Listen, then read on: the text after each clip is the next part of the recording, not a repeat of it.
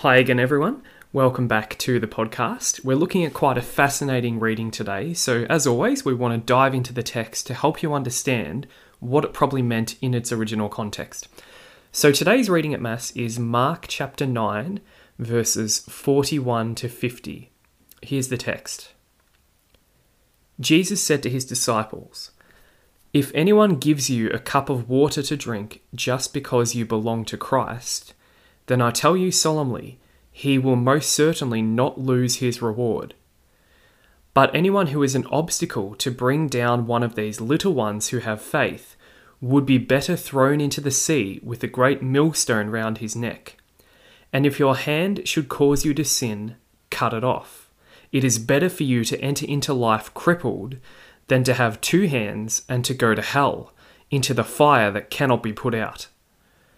And if your foot should cause you to sin, cut it off. It is better for you to enter into life lame than to have 2 feet and to be thrown into hell. And if your eye should cause you to sin, tear it out.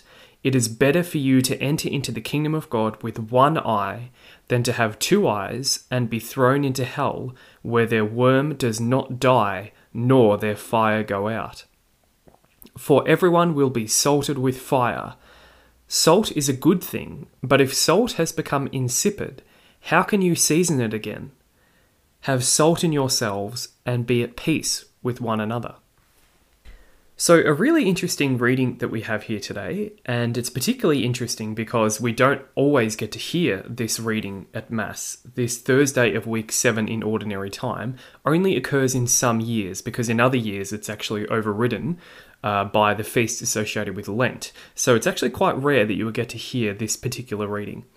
So what's the context? Jesus is moving through Galilee with his disciples, and they've reached Capernaum, and this scene apparently takes place in Jesus' own home, or certainly near his home in Capernaum. It's some sort of private briefing with his disciples. He's not speaking to the crowds here, he's speaking to his disciples. They've just been objecting to Jesus about someone who was unauthorized, and they were working miracles in Jesus' name. And the disciples were a bit annoyed by that, and Jesus said to them in response, "Anyone who is not against us is for us." So we're now going to see the extension of that particular thought. Verse 41, Jesus changes his thought here slightly. "If anyone gives you a cup of water to drink just because you belong to Christ," what it actually says there is, because you bear the name of Christ. There's that theme of name of Christ again. So Jesus here is saying that anyone who even helps a disciple of Jesus is on Jesus' side. Anyone who even helps a disciple of Jesus is on his side. They don't have to perform mighty works in Jesus' name. Anyone who even gives them so much as a cup of cold water, which of course would be very useful in that society, because if the apostles are going around preaching in the hot weather, a cup of cold water will be actually very much needed by the apostles. So Jesus says, anyone who gives you even so much as a cold cup of water is on Jesus' side and the side of the kingdom. Jesus here is saying that the apostles' mission in preaching the kingdom of God is so important that anyone who cooperates with it, even in a small way, like giving the Christian a cup of water, will be rewarded. This is actually the same basic teaching as the parable of the sheep and the goats, where Jesus says people will be rewarded based on how they treat Christians. It's a similar kind of thing here. Jesus is trying to communicate to them that, look, even if they're not officially approved, you're going to meet many people who are going to help you, and God will approve of them because they're helping our kingdom work. Jesus says, "Then I tell you solemnly, he will most certainly not lose his reward." So anyone who helps the apostles and the kingdom is approved by God, and he will not lose his reward. Interesting phrasing, isn't it? This verse implies that it's possible for someone in the kingdom to lose their rewards. If he's saying they will not lose their reward, that would seem to imply that some people could lose their rewards. What does it mean by reward? And you could interpret this different ways.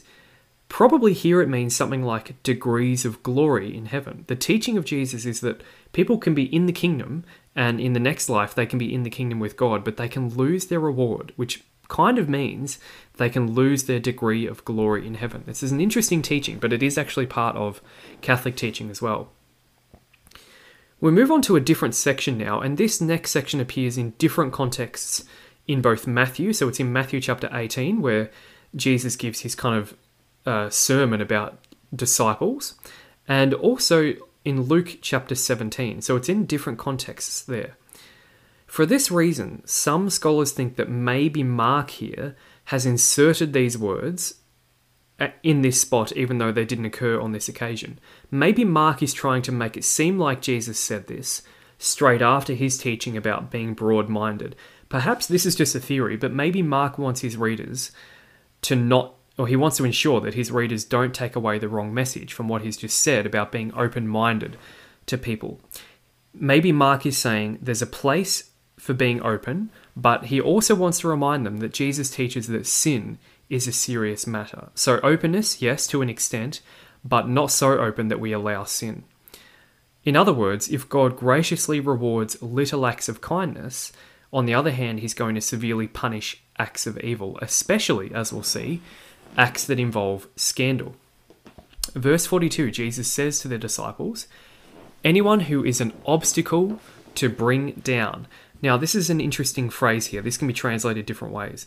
It can be translated, whoever causes one of these little ones who believe in me to sin, or you can even translate this stumble. The Greek word here is scandalizo, which means to bring someone to ruin.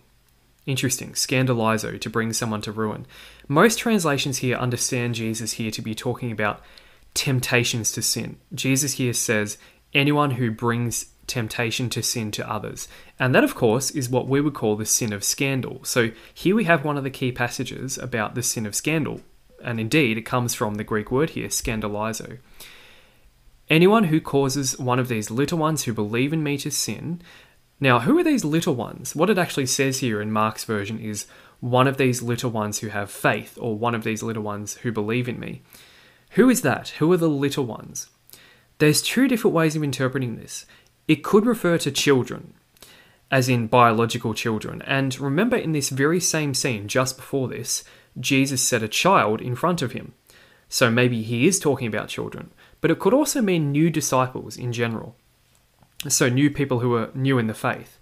And that would also fit with what Jesus has just said about spreading the kingdom and about how people are going to join them in spreading the kingdom. It seems when we put this together with the contexts when Jesus says this in the other Gospels, it looks like Jesus is talking about young disciples or those who are new believers, not biological children. So it's best to understand these words as Jesus talking about those who are weak or vulnerable in the faith. And that would probably include young children, but basically anyone who's a new believer. Jesus says, anyone who causes one of these little ones who believe in me to sin, it would be better thrown into the sea with a great millstone round his neck. Or another translation here is, it would be better for him if a great millstone were hung around his neck and he were thrown into the sea. Pretty strong words here from Jesus. Firstly, what's a millstone? A millstone is a very heavy stone. It's often called a donkey millstone. It's a heavy donut-shaped stone that it was so heavy, it could actually only be turned by a donkey. Humans couldn't turn this, but donkeys could. So if a person was to have this hung around their neck, they would quickly drown. Jesus here is giving us an image of a quick death, but a horrible death.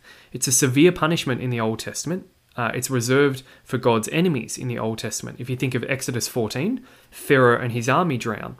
Nehemiah 11 talks about God's enemies drowning. Zechariah 9. And then even in Revelation 18, verse 21, it talks about God's enemies drowning. Now, when Jesus here says it will be better for him to be thrown into the sea with a great millstone around his neck, it probably is a hyperbole. Jesus is probably exaggerating to make a point, but certainly he's emphasizing the seriousness of leading those who are weak in faith into sin. This is a warning to his disciples. Jesus is saying they have a particular responsibility to ensure that they model the faith well and don't lead others into sin by their words and actions. He's saying, this is serious. Make sure you are not a temptation of sin to others. So what then does it mean for Jesus to say it will be better for him to be thrown into the sea? Why would it be better for him to be thrown into the sea? There's two main interpretations here. Maybe Jesus is teaching that it would be better if the person was dead and therefore not able to lead others into scandal in the first place. Or maybe Jesus is emphasizing the punishment that will come if a person does lead someone young into sin, Jesus is saying that if you lead someone into sin, you are going to have a very serious punishment ahead of you. And in that sense, it will be better for you to drown, to have that punishment compared to the eternal punishment that will result otherwise. So there's a couple of different ways of looking at this. Jesus is now going to talk about taking drastic measures to avoid sin. And indeed, he's going to talk about the consequences of what happens if you do commit a mortal sin, if you're not careful to guard yourself against sin. This actually matches what Jesus said earlier about forfeiting one's life. Jesus says, what does it gain a man to have the whole world but to forfeit one's life? And there he's talking about forfeiting eternal life. So Jesus' teaching all the way through is that through your actions and your choices, you can forfeit eternal life. And we're going to see that here. Now, in the context of what Jesus has just said, Jesus is probably thinking particularly of scandal. He's thinking particularly of ensuring that the apostles minimize their opportunity to cause others to sin. Verse 43, Jesus says, if your hand causes you to sin, and in the Greek here it says, if your hand causes you to scandalizo, cut it off. Now, this is a very famous phrase of Jesus, isn't it? This is accepted by pretty much all scholars as a hyperbole. Jesus is not saying literally cut off your hand if it makes it prone to sin. It seems that Jesus is exaggerating to make a point. This was a common Jewish way of teaching at the time. They would sort of shoot over the mark in order to make the point. A similar hyperbole is when Jesus says in the Sermon on the Mount, do not let your left hand know what your right hand is doing. Now, that's physically impossible. So here we have a similar teaching. It's a hyperbole, an exaggeration, but he's still making a very serious point. He's calling for the crowd, for the disciples, to take drastic action to stop sin at its root. And that's primarily the will. This is a teaching about cutting sin off at the root, which is the human will. Jesus is telling his disciples that they must do everything they can to avoid the near occasion of sin.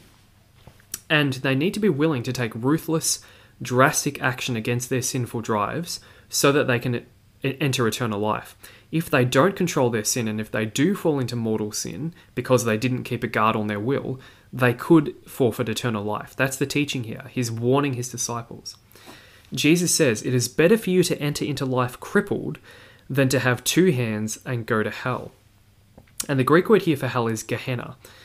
We need to talk a bit about this word Gehenna. It comes up a bit in the Gospels. Whenever Jesus talks about Gehenna, he's referring to what we would now call hell. Jesus' listeners would have shuddered at the mention of the word Gehenna. In Hebrew, Gehenna means the valley of the son of Hinnom. And this is a real place in Israel. So it's a steep ravine southwest of Jerusalem. And it shows up a couple of times in the Old Testament. Firstly, idolatrous Israelites had sacrificed their own children to the pagan god Moloch. In Jeremiah 7 and 19, it talks about the valley of Hinnom being where they sacrificed to the pagan god Moloch. And then later, under the reforms of King Josiah, this same vile site was desecrated, so the righteous king took it back in 2 Kings 23. But later it became a garbage dump full of maggot-ridden carcasses and burning refuse. So late in the Old Testament, the Valley of Gehenna was actually a garbage dump. It constantly had burning refuse, and there was actually maggots in there. So the Valley of Hinnom, Gehenna, was a place that most of Jesus' readers would have been to, and they would have actually seen this smouldering pile of rubbish. So Jesus uses it as an image of hell. In Jewish extra-biblical literature, so some of the stuff that was written between the Old Testament and New Testament, Gehenna, so in the years leading up to Jesus, Gehenna became an image of the future punishment of the damned. So if you look at the book of Enoch, 1 Enoch particularly, it talks there about how hell, the future eternal punishment, is in a way like Gehenna. So Jesus is not the first one to say that, to call hell Gehenna. That was a common way of describing hell at that time. Many people don't realize this. When Jesus calls hell Gehenna, they would have known exactly what he was talking about, this burning pit of rubbish. Jesus uses it in the sense of this is what eternal life will be like. So Jesus here says, if your hand causes you to sin, cut it off. It's better to enter into eternal life maimed than to go to Gehenna. Jesus here teaches that although dealing with sinful thoughts in this way might be painful and difficult, it's far better than ending up in hell. And Jesus here teaches that hands, if you think about it, he says hands can be involved in mortal sin, particularly if it causes scandal. Jesus is thinking particularly of scandal. The clear teaching here is it's possible to do things with your hands that can land you in hell. It's possible to commit a mortal sin if you're not careful. And think about it. Jesus' teaching here, depending on how literally we take the metaphor, Jesus does seem to be teaching that hell will be, in some sense, a physical bodily experience. He's saying you'll be tormented in hell. The teaching of the Catholic Church is that everyone will have a body in the afterlife. Even those in hell will have a body.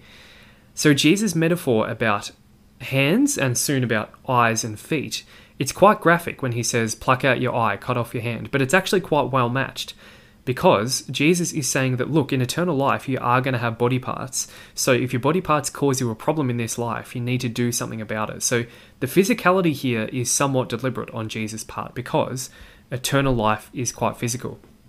So there's a lot going on in this passage, and a lot of this could have its own separate episode or a whole sermon given on individual lines of this teaching here.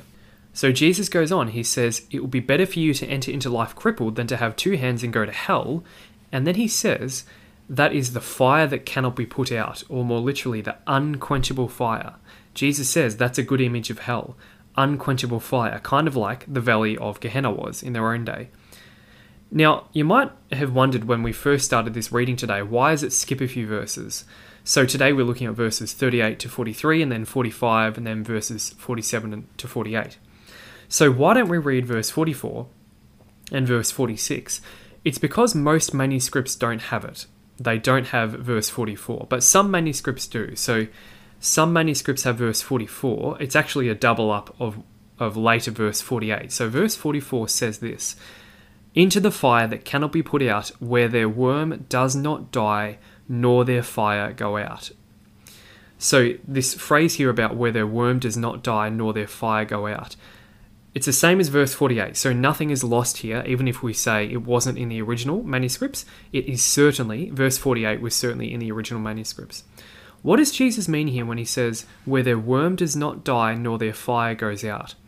It seems to echo a description of eternal punishment in the book of Isaiah. So Isaiah describes the fate of God's enemies this way, their worm shall not die, nor their fire be extinguished, and they shall be abhorrent to all mankind. That's in Isaiah 66, verse 24.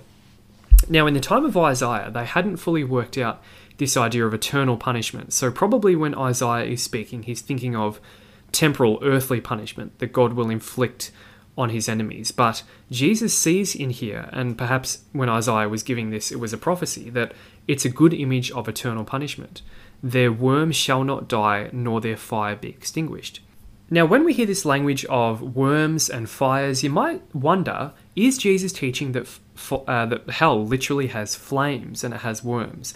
You could go either way with this. I think you can make a strong case that Jesus is using somewhat metaphorical language that Jesus is adopting, so he's not intending to teach that hell literally has flames, but he thinks it's a very good image for what eternal punishment is like. Now, it could well be that hell has flames, and there's no official Catholic teaching on this, but certainly it could be true that Jesus is adopting some of the Jewish ways of speaking about hell in his own day, where, and particularly with the Valley of Gehenna, which was depicted as a good way of thinking about, a good image of what eternal punishment would be like. Verse 45, Jesus continues, and if your foot should cause you to sin, cut it off. It is better for you to enter into life lame than to have 2 feet and be thrown into hell. So Jesus says, if your hand causes you to sin, cut it off. If your foot causes you to sin, cut it off. So apparently feet can cause people to sin. And then in verse 46, which is not in our manuscript, but again, some manuscripts have verse 46, where their worm does not die, nor their fire go out. Then we get to verse 47, and if your eye should cause you to sin, tear it out. It is better for you to enter into the kingdom of God with one eye than to have 2 eyes and be thrown into hell. So, same teaching here about eyes, and in Matthew's gospel, this is used in the context of adultery. Matthew 5 verse 30, Jesus, straight after he's been talking about adultery, he says this about the eye. So, maybe it was supposed to be an image of lust in particular. Interesting that Jesus here doesn't just say end up in hell. He says that otherwise you'll be thrown into hell. That's an active word, and that would imply that God is the one that sends them to hell. They'll be thrown into hell. That's certainly one way of interpreting Jesus' words here. Jesus now says in verse 48 to finish this section, where their worm does not die, nor their fire go out. Now, this idea of a hand or a foot being cut off for the sake of eternal life actually brings to mind a real incident that did happen in the Old Testament. So in 2 Maccabees chapter 7, there's this graphic incident where the heroic mother and 7 sons endure torture and dismemberment rather than disobey God's law. They're actually willing to give up their body parts rather than turn against God and his law. So it's actually perhaps a story that many of Jesus' hearers would have been familiar with. They would have immediately thought of 2 Maccabees 7, where the people were willing to give up body parts rather than endure God's wrath because they turned away from him. Interesting, isn't it? Jesus is now going to give some teachings about salt, and we're probably all familiar with the "you are the salt of the earth" phrase. Now, he doesn't actually say this here. That version is in Matthew. So what we're going to see here is some teachings on salt that are fairly similar to what he says in Matthew in the Sermon on the Mount, and in Luke as well he says that. But the wording here is different, so it looks like a collection of slightly different salt sayings. Same basic point he's making, but he's sort of varying the sayings a little bit to make a slightly different point, which is what the rabbis in that culture would have done. They would give the same basic teaching, but vary it slightly based on the context. The points he's going to make here about salt, at first glance, seem to be all over the place. They don't seem to be connected. So Mark is sort of portraying Jesus here, teaching in a very rabbinic style, which is the rabbis would put disparate points that don't seem connected. They would put them together because they're all associated with the same word in order to invite the listeners to a deeper reflection on what's common about them. But I think there's more going on here too. I think that what Jesus says here about salt is connected. They are all saying basically the same thing, but we need to dive into them a little bit. And what's particularly interesting about these salt sayings, so we're in verse 49 and 50 now, they're never read on a Sunday, and as I mentioned at the start of the episode, this whole section is only read once on a weekday, Thursday of week 7 in ordinary time, and in most years, you won't get to hear that because Lent tends to override it in a lot of years. So these particular salt sayings of Mark, they're only found in Mark, and they're very rarely heard at Mass. So verse 49, "For everyone will be salted." Now, let's stop there. In that culture, salt had various different uses. In the Old Testament, temple sacrifices had to be offered with salt. So Ezekiel 43 mentions this, and Exodus chapter 30 mentions this as well. Whenever you do a temple sacrifice, salt has to be involved. On top of that, the Israelites are warned not to insult God in a spiritual way with offerings that lack the salt of the covenant of your God. That's in Leviticus chapter 2. They're warned, and they're basically told, don't offer empty sacrifices, ones that are devoid of genuineness. It was easy for them to fall into offering sacrifices that were purely ritual and didn't really have a genuine heart behind them. And so they're warned about that even in the book of Leviticus, interestingly. Here Jesus says, everyone will be salted. So he wants his disciples to be salted. He's seeing that as a good thing. He's saying that salt is a necessary quality in his disciples, just as the Old Testament sacrifices, a necessary component was salt. So Jesus here is saying, if you're part of the kingdom, if you're one of my disciples, you need to have salt.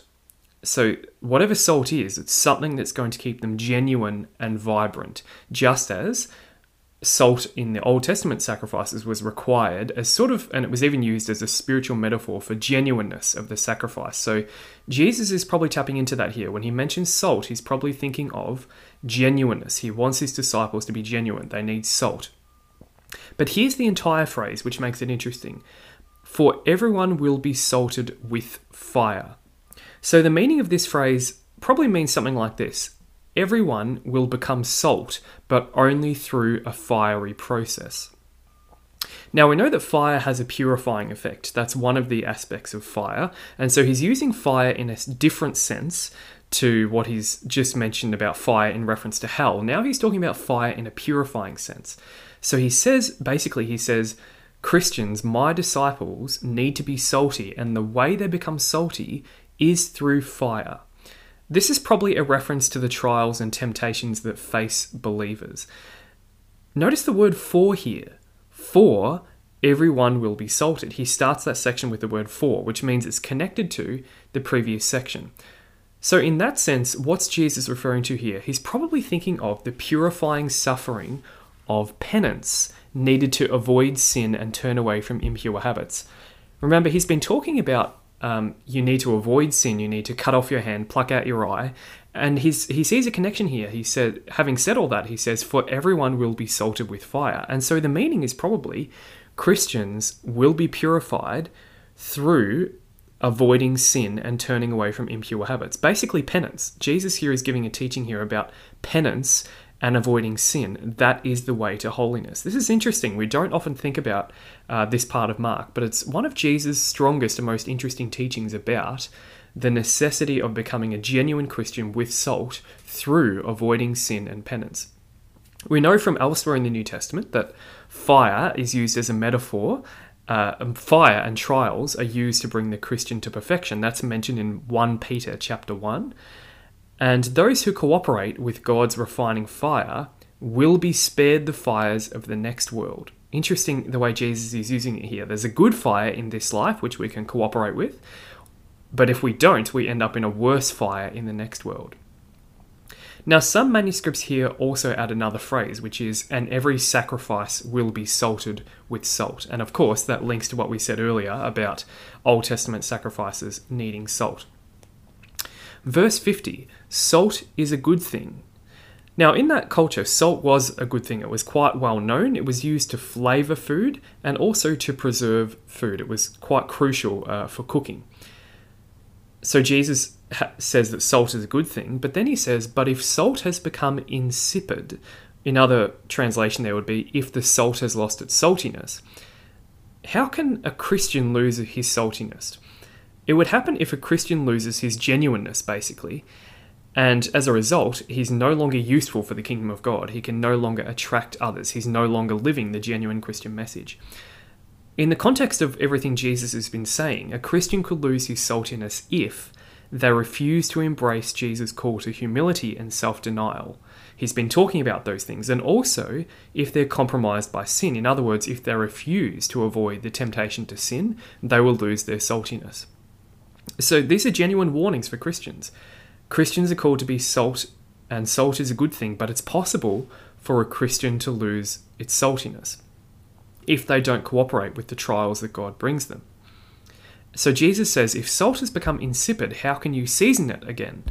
And this is a rhetorical question because the answer is you can't. If salt loses its saltiness, there's no way of getting it back. So this is a warning to Christians, saying that it's not easy to get back into the kingdom if you lose your genuineness as a Christian. Now, in the Sermon on the Mount, Jesus then concludes this saying by saying, salt will be good for nothing if it loses its saltiness, and can only be thrown out to be trampled underfoot by men. So what's the meaning here? Well, Jesus doesn't give us the meaning, so we have to guess, but it's something like this. His disciples are the salt of the world. Their purpose is to spread the kingdom of God and to preserve goodness in the world. If they stop doing this and stop attracting people to the kingdom, they're no longer useful in the kingdom of God. They're no longer true disciples. And then Jesus says this, have salt in yourselves and be at peace with one another. Only Mark's version has this. Have salt in yourselves and be at peace with one another. So the saying here means that if the Christian disciples are at peace with one another, they will maintain their saltiness. Those two are equivalent. Have salt in yourselves is equal to be at peace with one another. So Jesus is telling his Christian disciples they need to be in peace with each other. And this is the biblical notion of peace, shalom. That doesn't just mean the absence of conflict, but the presence of deep communion. This is fairly similar to what Jesus says at the Last Supper in the Gospel of John about the world will know that you're Christians by the love you have for each other. By this shall all men know that you are my disciples, if you have love one for another. It's a similar kind of thing here. Have salt in yourselves and be at peace with one another. And this rounds out the whole section which began with the disciples' quarrel about other disciples. Remember, they came to Jesus and said, we're worried about these other disciples. So Jesus kind of finishes this section by saying, therefore, be at peace with one another. That's how you preserve your saltiness. So this idea of peace being a crucial component of the Christian life is similar to things that are said later in the New Testament. So I'll quote now a short quote from the Catholic commentary on sacred scripture from the Gospel of Mark. Jesus' words here are similar to Paul's injunctions. Let your speech always be gracious, seasoned with salt. Colossians 4, verse 6. The disciples' conversations with one another and with outsiders must be marked by the fervent love for Christ that leads to humility. It is their spiritual intensity kept alive through a profound conformity to Jesus in his self-emptying love that will bring them into unity with one another. So that's quite a nice way of finishing this section, I think. So this ends the scene in Capernaum, and it ends Mark chapter 9. Jesus is now getting very close to the end of his ministry, and in chapter 10 we'll see him on the road again, heading towards Jerusalem. So just one catechism reference for us to look at today, paragraph 1034. This is about the church's teaching on hell, which of course links to what Jesus said earlier in the passage. Jesus often speaks of Gehenna, of the unquenchable fire, reserved for those who to the end of their lives refuse to believe and be converted, where both soul and body can be lost. Jesus solemnly proclaims that he will send his angels and they will gather all evildoers and throw them into the furnace of fire, and that he will pronounce the condemnation, "Depart from me, you cursed, into the eternal fire." So some pretty strong words there, but it's reminding us the Catholic teaching is that hell is a real place, and Jesus talks about it here in Mark chapter 9. I hope you've enjoyed today's episode. We've got to look at some quite interesting aspects of Jesus' teachings that we sometimes don't get to hear much of at Mass. If you've enjoyed today's episode, please share it around and consider becoming a financial supporter of the ministry as well. And there's a link to the Patreon page in the show notes. Thanks for your support, and we'll continue in Mark in the coming days.